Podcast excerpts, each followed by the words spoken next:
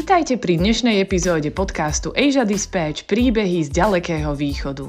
Na tomto mieste pravidelne prinášame rozhovory s ľuďmi, ktorí žijú, pracujú či študujú v Ázii.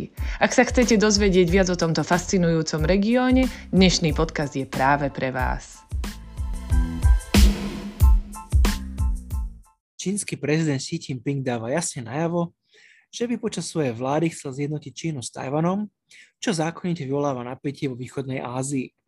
Moje meno je Martin Šebyňa a o tom, aké sú ekonomické, geopolitické a iné výzvy Tajvanu, ako aj o slovensko-tajvanských vzťahoch, sa dnes budem rozprávať s Vladislavom Štefancom, tajomníkom Slovensko-tajvanskej obchodnej komory. Vlado, vítaj.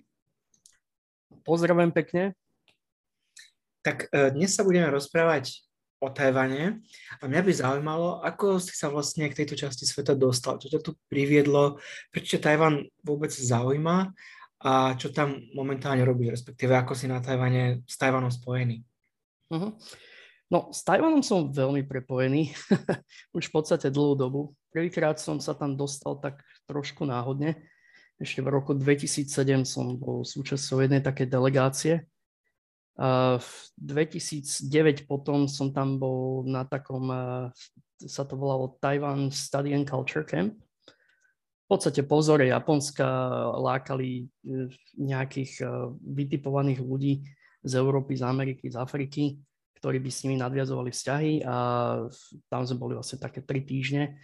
Keď som sa vrátil, tak som vlastne založil občianske združenie Slovens- Slovakia Taiwan Friendship Club.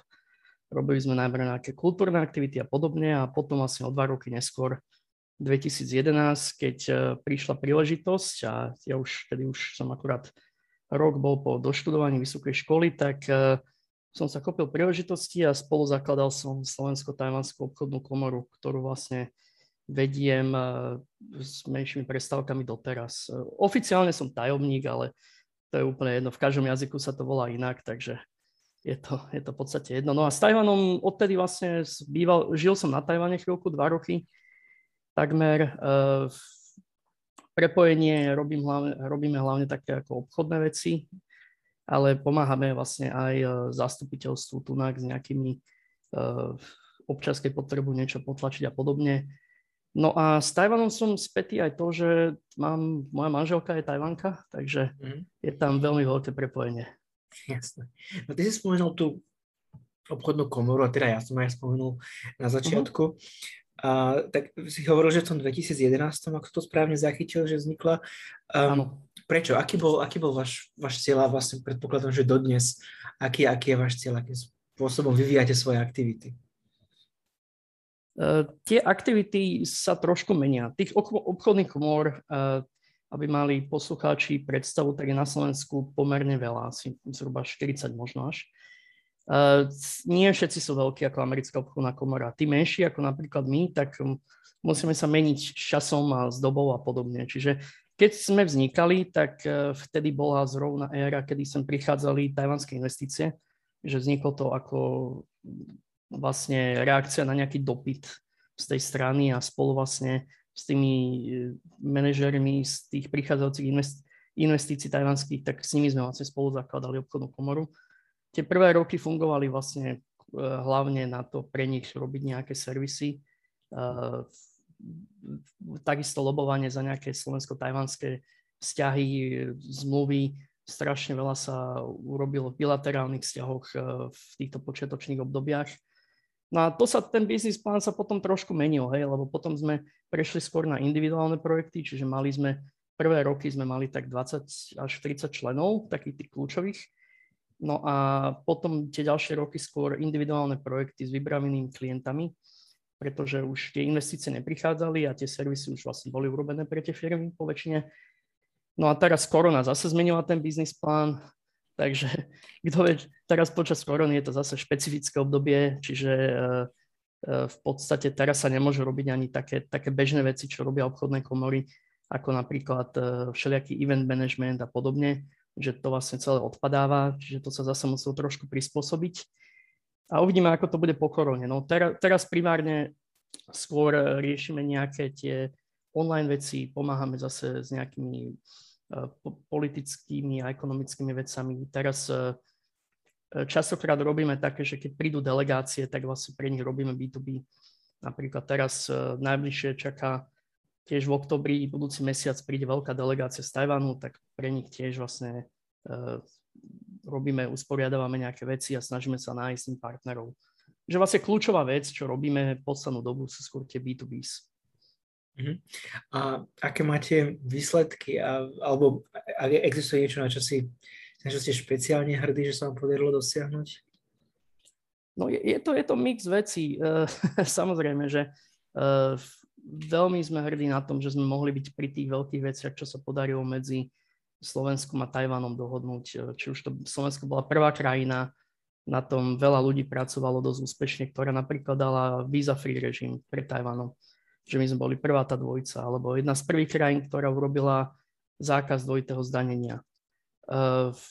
Samozrejme mňa tešia potom také, také aj malé veci, že keď idem s nejakou slovenskou firmou na Tajván a nájdeme jej partnera, tak vždycky ma to teší, alebo keď tam úspešne predá nejaký produkt, tak to sú, to sú vždycky také, také dobré úspechy. No a potom takým môjim ďalším hobby je občas robiť nejaké, nejaké, to sú veľmi také, by som povedal, už extra činnosti nezárobkové, ale veľmi nás tešia a robíme ich radi. A to sú také propagácie Slovenska na Tajvane. Párkrát sme boli napríklad s Osáriom tam propagovať na Tajvane, alebo boli sme, alebo tuto robíme propagáciu Tajvanu na Slovensku. Napríklad sme organizovali filmový festival tajvanských filmov a podobne. Že to sú, my máme vlastne veľmi, veľmi flexibilný, flexibilné činnosti a naozaj sa menia z mesiaca na mesiac a z roka na rok. Ale vždycky, keď sa jedna, každá jedna vec podarí, tak nás to samozrejme veľmi teší. No. Že môžeme pridávať svojou klapkou do nejakých tých slovensko-tajvanských vzťahov. Uh-huh. A hovoril si, že teda berieš tých slovenských podnikateľov na Tajván a, alebo že propagujete Slovensko na Tajváne. Uh-huh. Čo vedia takí Tajvanci o Slovensku? Ak o ňom niečo vedia, tak majú aj nejakú predstavu, ako, ako, ako ho vnímajú, ako nás majú zaškatulkovaných. Ja si myslím, že práve toto je ten imíč, čo dlhodobo sa nám, podľa mňa, a nie len nám, to musím povedať, že to je viacero hráčov, ako napríklad aj naše zastupiteľstvo SEKO je tam a robí celkom dobrú prácu v týchto veciach. To povedomie o Slovensku samozrejme vstúpa. Tie prvé roky, keď som chodil na Tajván, tak samozrejme nevedeli, kde je Slovensko, nevedeli pomaly, kde je Československo, lebo ako Československo nás ešte vnímali. A keď tak, tak stalo sa, že sa nám spomínali skôr so Slovinskom, hej, lebo Slovak je proste Slovensko po čínsky a veľmi sa im to pletie, je to zložité pre nich. Ale teraz e, práve že veľa, veľa rezonovalo s tým, že napríklad e, v tajvanských médiách e, vždycky, keď niekto podporí Tajvan na, na európskej úrovni alebo v niečom, tak to veľmi rezonuje. Uh, veľmi rezonovalo napríklad, keď uh, sme bola, boli v podstate prvá krajina, ktorá im oznámila, že pošle vakcíny. Uh, robila to potom ešte Litva, Česko, ale veľmi to rezonovalo, čiže boli sme dávaní na úrovni Japonska a Ameriky, ktorým to poslali a ten imidž bol veľmi dobrý. Alebo v minulosti sa stalo, no v minulosti, minulý rok bolo napríklad, že uh, slovenskí poslanci Národnej rady a europoslanci, to sú tiež vlastne také tie veci, za ktorými sa snažíme lobovať, tak uh, mali všelijaké také v podstate pro uh, demokraticko-tajvanské uh, vyhlásenia. Napríklad uh, zastali sme sa, aby uh, boli aspoň pozorovateľom vo vé há ó, čo je teda pre nich kľúčové, to tiež veľmi rezonovalo. Čiže to sú takéto maličké, niekedy u nás je to nevinné vyhlásenie, čo v našich médiách ani nezaznie a tam na Tajvane je to veľmi, veľmi pozitívny obraz, čo sa urobí. Áno, tam vysvietia potom slovenskú vlajku na mrakodrape a, a, a, vedia, a vedia o nás. Um, no a, a aké sú špecifika práce na Tajvane, keď tam ideš s tými slovenskými podnikateľmi, obchodníkmi, um, nejaké možno kultúrne veci? Je nutné vedieť po čínsky, alebo dá sa dohovoriť uh, po anglicky? Alebo čo je také, čo sa musí urobiť um, pri jednaní s, s, s biznismenmi na Tajvane, napríklad priniesť nejaký darček alebo niečo, alebo, alebo čo sa napríklad nesmie urobiť. A z Číny viem, že napríklad, keď sa nejaký deal uzavrie, tak sa treba ísť opiť do karaoke. minimálne, minimálne, aspoň na, teda zo slušnosti na pár drinkov. No a ja čo som sa teda trošku, trošku smial, keď vidím informácie napríklad o českých delegáciách na Tajvan, tak sa všade chvália, koľko rozdali vizitiek. Tak koľko vizitiek si tak slovenský podnikateľ musí nachystať pred cestou na Tajvan? Veľa, veľmi veľa. Je to, je to, na Tajvane platí pravidlo, že ak človek nemá vizitku, tak v podstate neexistuje. Tam, tam sa chodia s balíkmi vizitiek a rozdáva sa všade. Hlavne stáva sa, že sa ide napríklad na, čo chodíme raz za čas napríklad na výstavy, tak Tam, tam sa to ráta na stovky, ak nie tisíce, za, za tie tri dní, čo sa premelie okolo stánkov a podobne. Takže uh, bývajú, býva, vizitky sú naozaj podstatné. No. Ale ja vždycky, keď sa snažím nejakej, povedzme, firme zo Strednej Európy, ktorá chce ísť na Tajvan, opísať ten Tajvan, tak vždycky použijem taký zjednodušený opis a to je, že to je v podstate, to sú Číňania, ktorí majú... ktorí tam majú trošku z japonskej kultúry a hlavne majú americkú business culture. Čiže je to veľmi veľký rozdiel oproti, povedzme, Číne, kde tam sú úplne iné metódy a úplne iné pravidlá. Ten rozdiel je väčší ako medzi Slovenskom a Ruskom. Čiže na Tajvane, čo človek si môže byť istý, je, že tam, tam platí proste to rule of law, platí proste právny štát, platia tam pravidlá. A od toho sa vlastne aj odvíjajú všelijaké tie dohadovania, stretnutia a podobne. Proste človek musí byť pri dohadovaniach veľmi precízny, nemôže, nemôže si vymýšľať a klamať.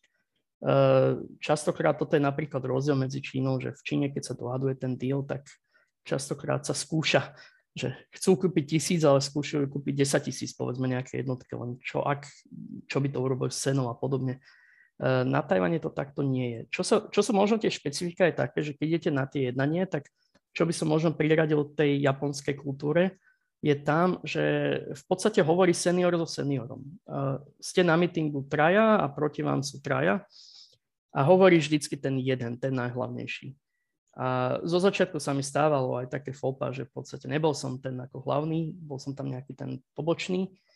A keď som prehovoril, tak také tie nepríjemné pohľady na mňa, že, že nemôžem si dovoliť hovoriť. Väčšinou hovorí najvyššia šarža, čo tiež trošku z japonskej kultúry by som tam povedal, že častokrát na Tajvane je to nejaký ten aj vekovo starší človek. Čiže toto sú také špecifika. A tie jednania sú, Tajvanci strašne radi jedia. To, keď sa hovorí o nás Slovákov, že my radi popíjame, tak oni strašne jedia, radi jedia. Čiže Uh, tie najdôležitejšie veci sa robia väčšinou pri, pri jedle, alebo teda potom, uh, potom samozrejme už niečo nasleduje iné, ale pri tom jedení on, väčšinou sú to okrúhle stoly, kde vás posadia v podstate tí najdôležitejší sedia oproti sebe, ako keby. A také špecifika by som povedal, že keď s vami niekto chce hovoriť, napríklad niekto tej vyššej šarže, alebo vás osloviť, tak väčšinou urobiť tak, že zoberie si pohárik, kde má naliate nejaké víno, alebo povedzme kauliang, alebo whisky oni radi pijú, upriami na vás ten pohárik, pozrie sa na vás a vtedy vlastne vy musíte tiež zdvihnúť ten pohárik, vypiť si s ním a vtedy potom prehovoríte spolu nejaké slovíčko a nejaké kľúčové vety a podobne. Že takáto, to sú také špecifiky tej kultúry. No a e, samozrejme áno, keď, keď sa náhodou podarí deal, tak bolo to aj také, že v podstate dva tri dní sme tam dva tri dní sme tam chodili iba po všelijakých karaoke a podobne. Čiže uh, aj, aj urobený deal vedia dobre osláviť potom. Sú to, sú to veľmi veľké špecifika, áno. Čiže uh, tie karaoke bary sú samozrejme aj na Tajvane veľmi, veľmi populárne. Ale neni to, neni to zase úplne pravidlo. Skôr by som povedal, že, že to prepojenie s tým jedlom a takouto kultúrou pripíjania si uh, tými pohárikmi ukazovania na seba. To je také tajvanské špecifikum. Uh-huh.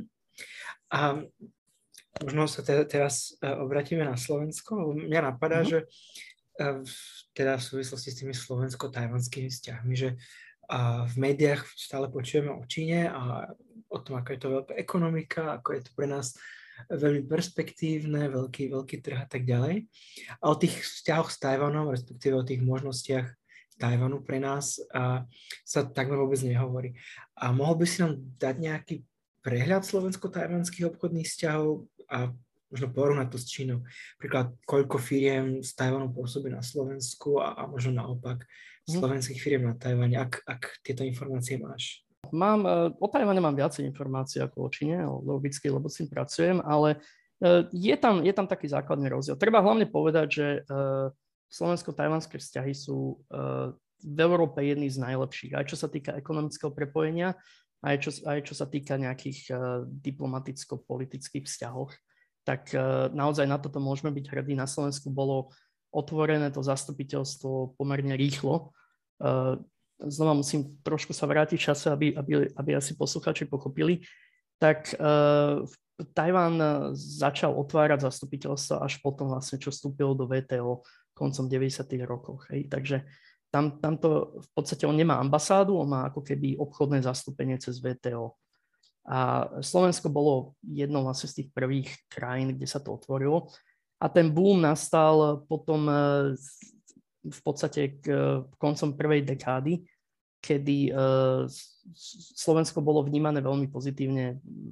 Bol to, doznieval vlastne rastúci tiger, bolo zavedené euro a podobne. Čiže sú tam nejaké samozrejme politické faktory, ale tie ekonomické tam bol, prevažovali pri tých investíciách, ktoré prichádzali.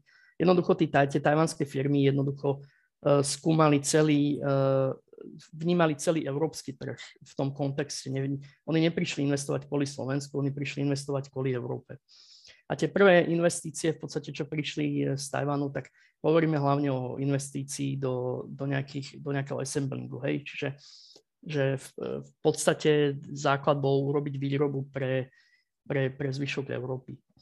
No a, a toto máme, na obyvateľa máme v strednej Európe, toto samozrejme najviac. Aj, aj teda, čo sa týka vé štyri, čo sa tak častokrát porovnáva. Na Slovensku momentálne sú tie investície v hodnote zhruba dvestosedemdesiat miliónov a zamestnávajú niečo cez tritisíc ľudí. To zamestnávanie ľudí je také, že je to veľmi otázne, že podľa toho, v ktorom momente sa pozeráte, lebo lebo tým, že sú to vlastne assemblingy, tak sú tam sezónne výkyvy. Čiže oni napríklad v lete, uvediem príklad, tak je napríklad Foxconn v Nitre, to je tajvanská firma, tak keď má sezónu, tak zamestnáva niekedy o tisíc ľudí viacej. Čiže tam sú, tam sú strašné výkyvy. Ale v priemere by som povedal tých tri, cez tritisíc ľudí a rozdiel medzi tou Čínou a Tajvanom je to, že na, z toho Tajvanu sa tu etablovali v podstate niektoré veľké investície. A to napríklad ten Foxconn, ktorý kúpil vlastne Sony v Nitre, a Delta Electronics napríklad, čo je v Dubnici tiež. Delta Electronics má tiež už v podstate ďalšiu jednotku pri Liptovskom Mikuláši, kde je Eltec. Pri Trenčíne Eultronics investovalo. Že u nás, u nás boli to skôr také akože väčšie investície. Zatiaľ čo v Číne e, paradoxne tie, tu není nejaká veľká, veľká bomba, by som povedal veľká, veľká investícia, ale je tu strašne veľa takých malých a stredných, e, čo nám práve tu chýba z toho Tajvanu, ktoré by sme teraz mali viacej sa snažiť podporovať, aby prišli tí malí a strední, tie, tí, tí es em í z Tajvanu. Že ten rozdiel je v tom, že, že tých čínskych firiem je to samozrejme počtom oveľa viacej, ale objemovo nie, nie sú väčší. Teda ty si hovoril, že tie tajvanské firmy sú, sa zameriavajú na to assembly, takže že nejaké, nejaké skladanie, nejaká, nejaká tovarenská, jednoduchšia tovarenská výroba, predpokladám, že tak sa nejako pre, preložiť. Um, a tie čínske teda sa zamerávajú na čo? Že aký je tam, tam, myslím, že tam je nejaký štruktúrny rozdiel, že, že tajvanské je, je firmy tam... prídu... prídu postavia veľkú fabriku, kým tie čínske sú tie také tie menšie. Áno, áno. E, tak čínske sú väčšia, väčšia rozmanitosť. Hej. Tak tam je, tam, tam je investícia aj do e, napríklad do e, všelijakých, povedzme, šitia topánok a podobne. Ale čo bol tuším pri Bardiove, je, je taká investícia. Potom e, samozrejme Číňania ako keby viacej sú to také malé firmy, ktoré sa venujú uh, obchodu typu kúpa, predaj tovaru. Uh, tie tajvanské prvé boli samozrejme í cé té, ale tu treba povedať, že toto sa tiež mení. Uh, prvé boli tie presne tak, ako, ako sa povedalo, že prvé investície boli skôr do, do tzv. Assemblingu v í cé té, to znamená, že inými slovami, ak to vám rozmení na drobné, tak uh, kvázi sa tu skladali tie, tie televízory alebo rôzne proste uh, rôzne elektrotechnické veci. Ale postupne sa to mení, napríklad e, spomínaná firma Foxconn, tak už tá sa snaží robiť aj napojiť na náš automobilový priemysel, e, robí to celkom úspešne. Delta Electronics má vlastné er end dí e, oddelenie, kde pracujem, mám pocit, že naposledy, čo, čo som sa s nimi bavil, tak e, zhruba dvadsať ľudí. Čiže e, už, už to začína sa presovať aj trošku, aj ten, ten vývoj. Není to len, není to len proces skladačka. A napríklad najnovšia investícia, ktorá čo sa plánuje do stredného Slovenska, tak to je už v podstate taká e, z oblasti Enviro e, na, na recykláciu plastov. Tý, to bude menšia investícia, to hovoríme niečo cez desať miliónov, ale, ale už aj takéto prichádzajú. Čiže ono sa to postupne transformuje, ten trh. Hej, a e, samozrejme, e, samozrejme ide, ide o to, aby e, sme nezaspali, aby sme vedeli tie, tie kooperácie, tie, čo sú tu, aby sa vedeli, aby sa vedelo tam reinvestovať do tých a preorientovávať na, na v podstate vyššiu pridanú hodnotu. Tak ako to robí napríklad, už som spomínal, tá, tá Delta, podľa mňa táto robí dobre, ale hovorím aj ten Foxconn na automobilový priemysel. Čiže že ako keby postupne sa opúšťalo to, že gro je v tých investíciách ten assembling.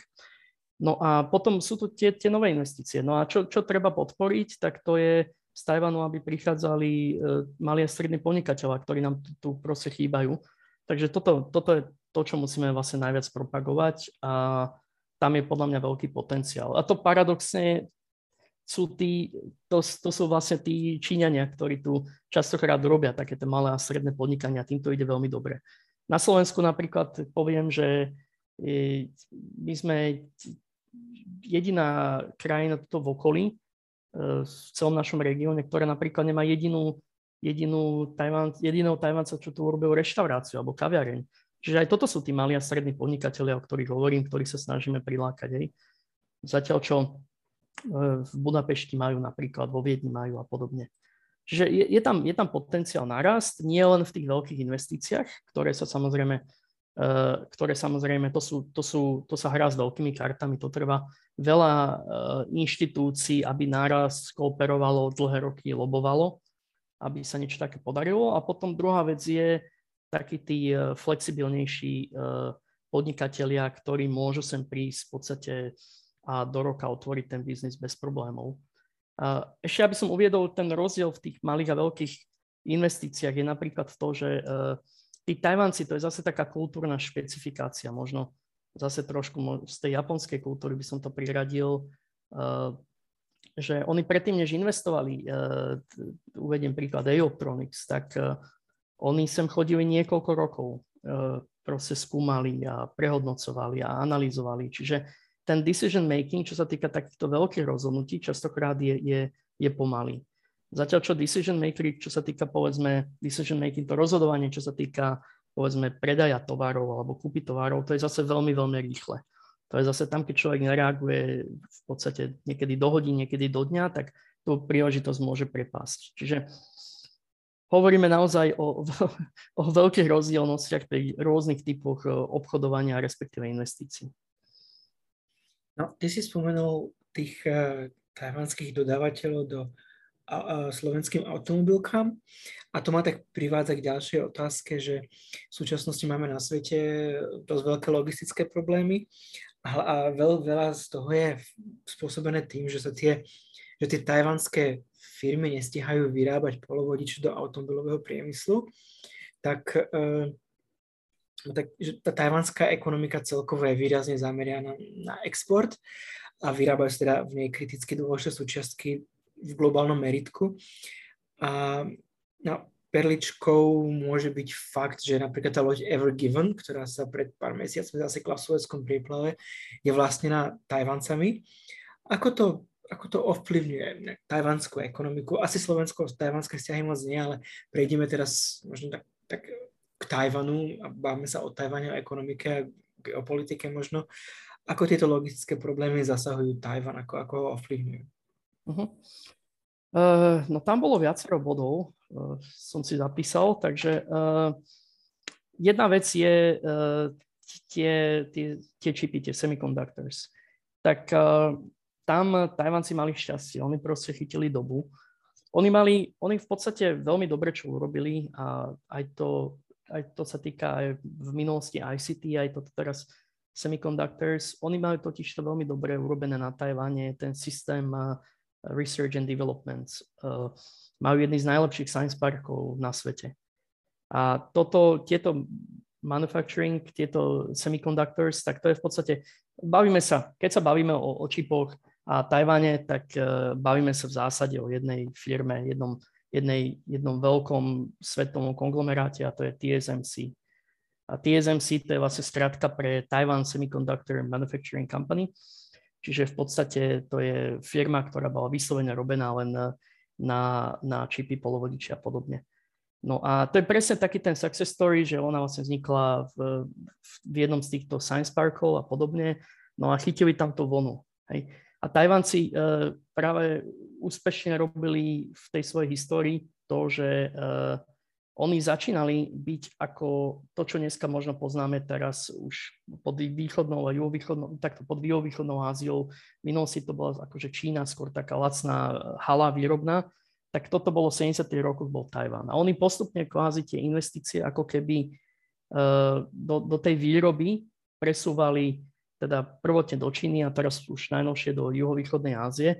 A nechali si na Tajvane to er end dí a tie, tie, tie výrobky s vyššou pridanou hodnotou. A tieto čipy sú práve jeden z, toho, z tých príkladov.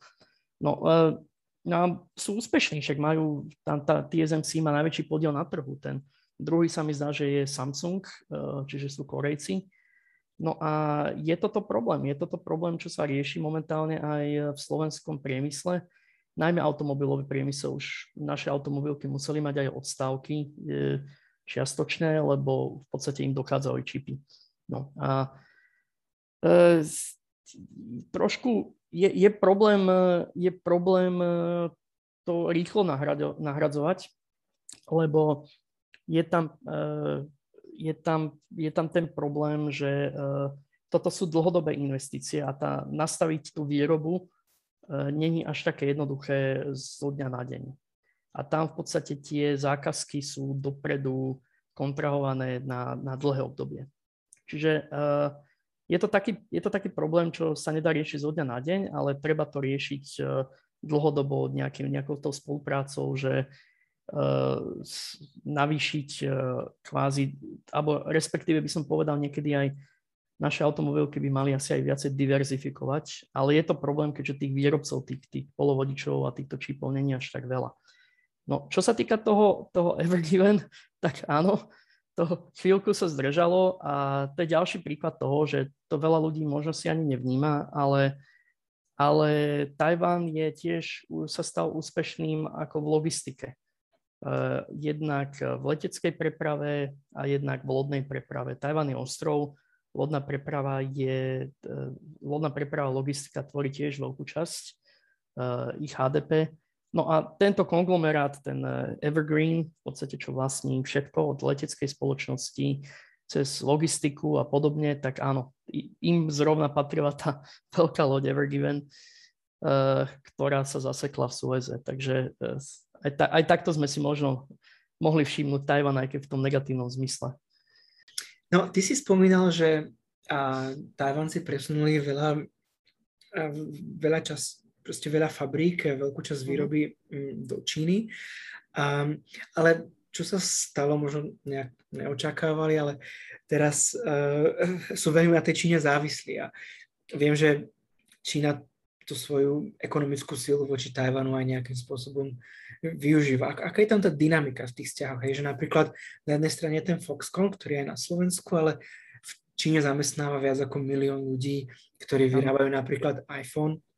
Uh-huh. Um, takže tam, tam je taká zvláštna dynamika, že proste tá, tá Čína tie tajvanské firmy potrebuje, ale zároveň tajvanské firmy potrebujú Čínu, kto koho viac a ako sa to využíva.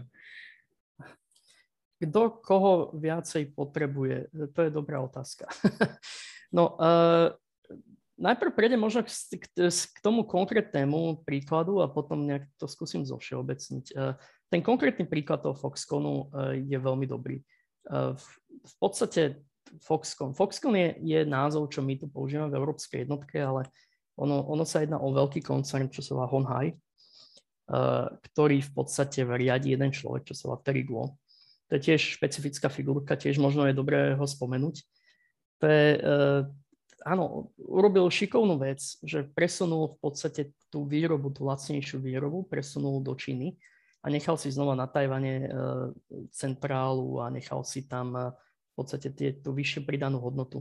A v Číne áno, ten, ten milión ľudí, ten koncern Hon Hai patrí všeobecne k najväčším zamestnávateľom na svete. To je ten megakoncern. A tam je len jedna fabrika, vlastne celé mesto, kde je proste cez tristotisíc ľudí. Čiže to sú, to sú pre, možno pre Slovákov nepredstaviteľné čísla, ako to tam funguje. A oni tam majú všetko. To je, to je v podstate tá spoločnosť je ako keby celý život tam tam v niektorých tých regiónoch. Čiže uh, áno, toto, uh, toto sa stalo, že napríklad tento. No a teraz ako to ovplyvňuje tú politiku? No, uh, je to dobre vidieť napríklad na, na tomto pánovi Terry Guo. On, uh, on uh, sa snažil byť prezident, on kandidoval za, za stranu ká em té.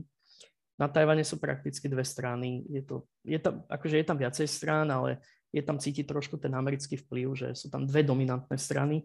Jedna je Kuomintang, ká em té, to sú tí modrí, a potom je tam dé pé pé, Democratic Progressive Party, to sú tí zelení. No a tá deliacia línia je v tom, že aký majú vzťah s Čínou.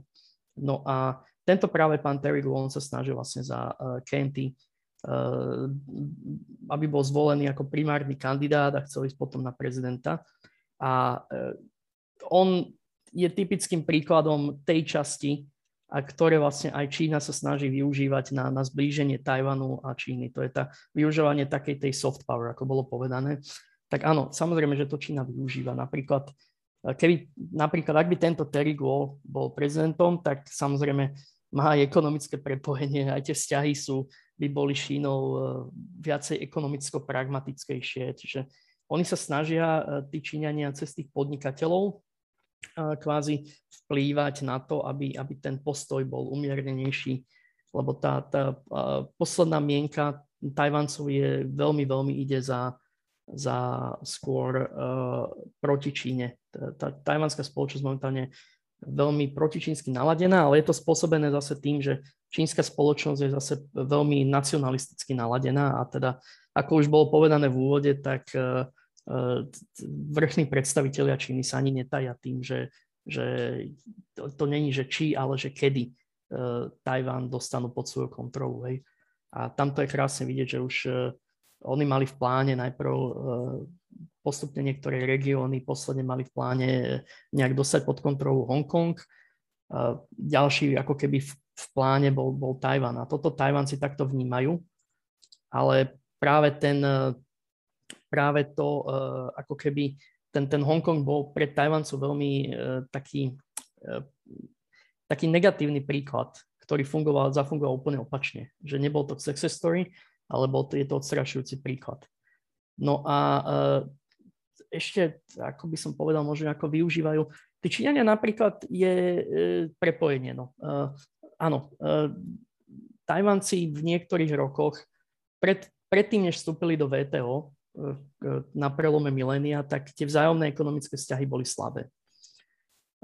To sa zvyšovalo potom najmä za, keď bol prezidentom Ma Ying-jeou v dvetisícosem až dvetisícšestnásť, tak vtedy kvázi boli najväčšie také tie investície. Vtedy boli roky, kedy Tajvan bol najväčší investor v Číne a aj, aj momentálne tá závislosť je veľmi veľká. Tam ide nejakých štyridsať percent exportu. Podľa toho, ono sa to ráta asi aj s Hongkongom spolu. Treba to zrátať. Čiže ono napríklad export tajvanských produktov do Číny je, je väčší ako Európske, do Európskej únie, ú es á a Japonska dokopy. Čiže áno, je tam, je tam proste veľmi veľká previazanosť, takže je, je, to vnímané ako, je to vnímané ako problém. Zároveň je to vnímané trošku aj ako výhoda. Problém v tom, že je tam samozrejme závislosť, že vedia to niekedy ovplyvňovať. Pred voľbami napríklad Číňania ovplyvňovali turizmus. Strašne veľa turistov prichádza, je to denne na, na Tajvan Číny. Prichádzalo, teda ako korona zmenila znova. A e, pred voľbami oni snažili sa dávať reštrikcie, že ovplyvňovať tých, tých malých podnikateľov v turizme na Tajvane, ktorí boli kvázi závislí od, od, od príjmov tých čínskych turistov a podobne. Že tam sú rôzne metódy ovplyvňovania, to je naozaj na, možno na, na jeden celý deň rozprávania sa o týchto vplyvoch. E, a aby som to dal späť možno prešmičke k tomu konkrétnemu príkladu, ako bol, ako bol ten, ten, ten Foxconn. Tak áno, deje sa to, dialo sa to, že oni vlastne tam investovali v Číne, ale t- doby tých veľkých investícií v Číne ako keby sa už, už presunuli. Tie boli roky, hovorím, kedy tam boli, e, ročne, sa, ročne sa jednalo o, o desiatku, desať miliárd podobne, tak teraz už to není na tej úrovni. Teraz sa Tajvanci snažia skôr diverzifikovať. Samozrejme, väčšie vzťahy s Japonskom, tie boli vždycky kľúčové, z Amerikou vždycky kľúčové, z Európou sa posilňuje, ale je tam aj také tá, tá nová južná politika, kedy sa snažia viacej, napríklad posledné roky nadviazať Tajvan, užšiu spoluprácu s Indiou alebo všeobecne s juhovýchodnou Áziou. No a jedna vec ma zaujala ešte možno, keby si dovysvetlil, hovoril si, že nie je to len negatívne, že existuje tá závislosť, tak čo je tá pozitívna stránka? Ako to, že majú tých viac turistov, alebo vlastne to, že čínska ekonomika rastie tých päť percent, sedem percent ročne? Áno, ja budem, ja sa snažím byť v tajvanskom politickom súboji neutrálny, neísť ani na jednu, ani na druhú stranu. Mám korektné vzťahy s ľuďmi z obidvoch politických strán. Čiže nechcem robiť nejaké veľké závery, preto hovorím aj o, o prínosoch. No, pre mňa najväčší prínos je, že naj, najlepšou cestou, ako sa vyhnúť priamému vojenskému konfliktu, je ekonomická previazanosť. Čiže, lebo je to v určitom zmysle, ako keby ste si strelili do nohy. Ne, nebudete, nebudete, ne, nepôjdete keď viete, že ten ostrov jednoducho neovládnete pomocou nejakej soft power, tak tá hard power by mohla znamenať, že, že jednoducho si strelíte do nohy aj vašim vlastným ekonomickým záujmom. Čiže je to, je to taká dvojsečná zbraň. Na jednej strane to pomáha, tie bilaterálne vzťahy sú také, že není to, ako boli prípady v deväťdesiatych rokoch, keď boli nejaké odstreľovania ešte, tak to sa nedeje. Teraz tá ekonomická spolupráca trošku zblížila a tam sú, každá strana má z toho iné očakávania. Hej? Akože Číňania očakávajú, tam, tam je nejaký ten marxistický ekonomický determinant, oni očakávajú, že teda, že však ekonomicky si všet, všet, všetkých ekonomicky ovládneme a potom už politicky to ovládneme a z tej tajvanskej strany tam je zase taký predpoklad, že že my kvázi dokážeme nejakých tých Číňanov kľúčových aj infikovať tými, tými našimi hodnotami, že oni keď vlastne budú prichádzať viacej na ten Tajvan a robia to napríklad aj turistom, keď prichádzajú, tak tam všade im dávajú literatúru alebo tam cvičí Falun Gong na tých kľúčových miestach a podobne, tak oni sa ich tiež snažia infikovať takou, takými tými hodnotami demokracie, tej, tej, tej, tej, také tej tajvanskej demokracie a podobne. Čiže Uh, sú to také, hovorím, je to, je to dvojsečná zbraň v tomto. Uh, samozrejme, tá závislosť nemôže byť uh, taká, že jedna krajina vás môže veľmi, veľmi ovplyvniť. Čiže tá diverzifikácia je, je veľmi logická, a, ale Čína je tak obrovská ekonomika, že je jeden z kľúčových partnerov pre ú es á a pre Európsku úniu. A v tom re- regióne si treba uvedomiť, že to je, to je proste veľmi, veľmi silný hráč. A naozaj ignorovať ekonomickú kooperáciu s tou krajinou nie je jednoduché. Uh, treba do, povedať, že uh, ten, ten, bol tam taký ten switch, uh, jednak dvetisícšestnásť, kedy sa dostala, jak som hovoril predtým, že v tých, hlavne od roku dvetisíc osem, tam začali vla, väčšia ekonomická prepojenosť, tak ono to vlastne narazilo. Ono to vlastne narazilo na Tajvane na tzv. Slnečnicovú revolúciu, kedy vlastne tie díly ekonomické sa robili s tou Čínou v podstate stále viac a viac a v utajení. A v podstate verej, verejnosť prišla na to, že boli, doho- boli dohadované bez vedomia verejnosti niektoré dohody s Čínou, ekonomické prepojenia, ktoré by až moc previazali Tajvan s Čínou. Tak sa stalo, že najmä mladí ľudia, študenti, v podstate to bolo v znamení slnečníc, celý ten protest, takzvaný Sunflower Revolution, tak vlastne obsadili kľúčové inštitúcie ako legislatív U N, čo je vlastne ako keby parlament na Tajvane a podobne.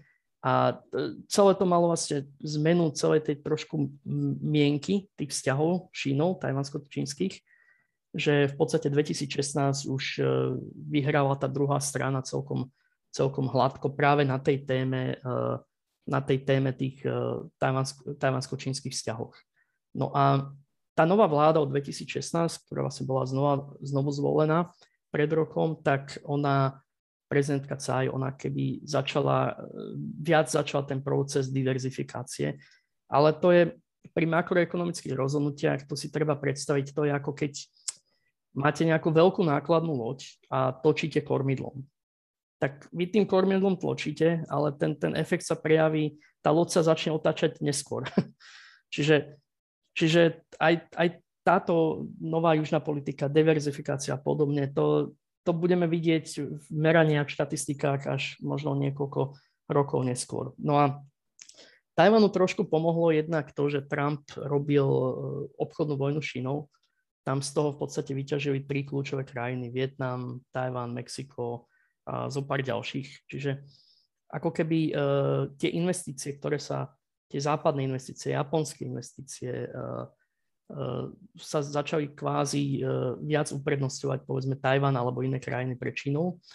Takže to im pomáha. Napríklad Tajvan aj teraz má celkom slušný rast cez tri percentá predikovaný. Takže, takže v podstate toto sú, toto sú všetky také faktory a teraz samozrejme aj tá korona, znova taká tá nedôvera v Číne, hlavne čo sa týka prostredia Európskej únie a, a U S A, tak znova nahráva ako keby tomu Tajvanu, čo je tam poblíž. Aj, aj v podstate udalosti v Hongkongu, lebo ten Hongkong už tiež pomaličky v očiach investorov stále je, tam, je brány ako nejaká slobodnejšia cesta, ako vstupovať na čínsky trh, ale, ale ten, ten Tajvan do budúcna na tomto bude viacej ťažiť. Že je tam poblíž, je to ten istý jazyk, hovoria rovnakým jazykom a majú tú západnú biznis kultúru. Takže ja napríklad aj všetkým firmám tuto v podstate z nášho regiónu Strednej Európy, ktoré chcú ísť do Číny, tak každý vidí Čínu, každý chce ísť do Číny, lebo samozrejme jedna celá štyri miliardy, veľký trh, kto by tam nechcel ísť.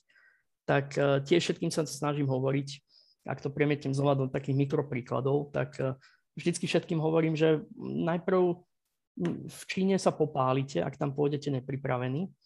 Najprv musíte ísť buď Singapur, Hongkong, alebo teda ideálne Tajvan, kde, sa, kde si môžete v podstate na tom trhu otestovať, lebo ten Tajvan pri veľa segmentoch trhu fungoval aj posledné desaťročia ako keby taká, taký, taký testing place, že keď niečo prišlo na Tajvan a uspela tam nejaká firma, a tak už potom išla expandovať, mohla ísť expandovať do Číny. Čiže tam ako keby on, Tajvan bol niekedy trendsetter toho toho sinosveta, toho čínsky hovoriaceho sveta.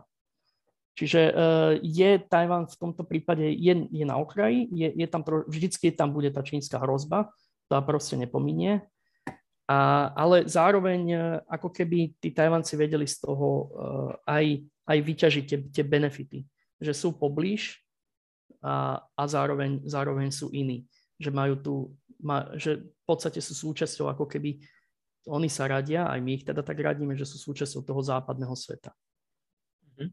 Tak Tajvan je teda tichý víťaz obchodných vojen a zároveň aj nejaký odrazový mostík pre robenie biznesu s Čínou. A myslím, že toto je dobrý bod, na ktorom môžeme ukončiť túto diskusiu o ekonomike Tajvanu a slovensko-tajvanských vzťahov. Ja ti, Vlado, veľmi pekne ďakujem za tvoj čas, za tvoje informácie, bolo to veľmi zaujímavé. A ja ďakujem veľmi pekne za, za pozvanie